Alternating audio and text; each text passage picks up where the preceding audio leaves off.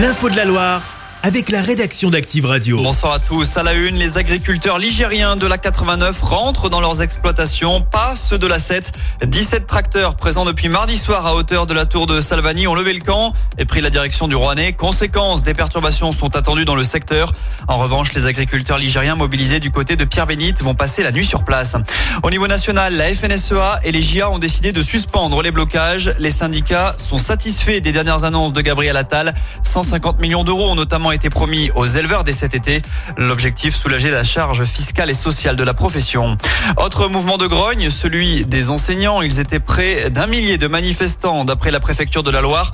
Deux cortèges sont partis ce matin de Rouen et de Saint-Etienne avec des revendications diverses, hausse des salaires ou du nombre de professeurs. Le syndicat SNUIPP FSU 42 annonce de son côté près de 40% de grévistes dans le primaire aujourd'hui. Il sera fixé jeudi prochain. La décision de la Cour d'appel de Lyon concernant la remise en liberté d'Edgardo Greco a été mise en délibéré. L'audience a eu lieu ce matin. Rappelons que ce pizzaiolo stéphanois avait été arrêté il y a quasiment un an jour pour jour. On le suspecte d'être un membre de la mafia italienne et auteur d'un double meurtre dans les années 90. À noter que Netflix s'intéresse à cette affaire et pourrait y consacrer une série. On passe au sport en cyclisme après des arrivées au Coteau et Belmont de la Loire l'an dernier. La 76e édition du Critérium du Dauphiné repassera par le département cette année, le 3 juin pour une arrivée au col de la Loge et le surlendemain pour le contre-la-montre entre Saint-Germain-Laval et Neulise.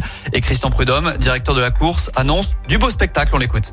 Un plateau euh, d'une qualité exceptionnelle. Il y aura au départ le, double vainqueur du Tour de France, vainqueur du Critérium l'an passé, Jonas Vingegaard. Il y aura les, vainqueurs des trois grands tours de l'an passé. Vingegaard sur le Tour de France, Roglic en Italie, euh, Kuss, l'Américain euh, en Espagne, et plus les meilleurs Français. On sait que le Dauphiné est une course magnifique qui dit aussi beaucoup du Tour de France. On l'a vu encore l'an passé avec la victoire de Vingegaard qui précédait son deuxième succès dans le Tour de France quelques semaines plus tard. Le Critérium se disputera du 2 au 9 juin prochain dans la région Auvergne-Rhône-Alpes. Et puis, à l'NG Open de tennis d'Andrézieux, Océane Dodin se qualifie dans la douleur pour les quarts de finale.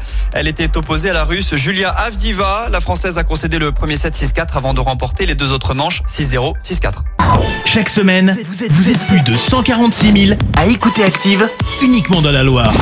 L'actu locale, les matchs de la SSE, les hits, les cadeaux, c'est Active. Source Médiamétrie, IR local, habitude d'écoute en audience semaine dans la Loire des 13 ans et plus, de septembre 2021 à juin 2023.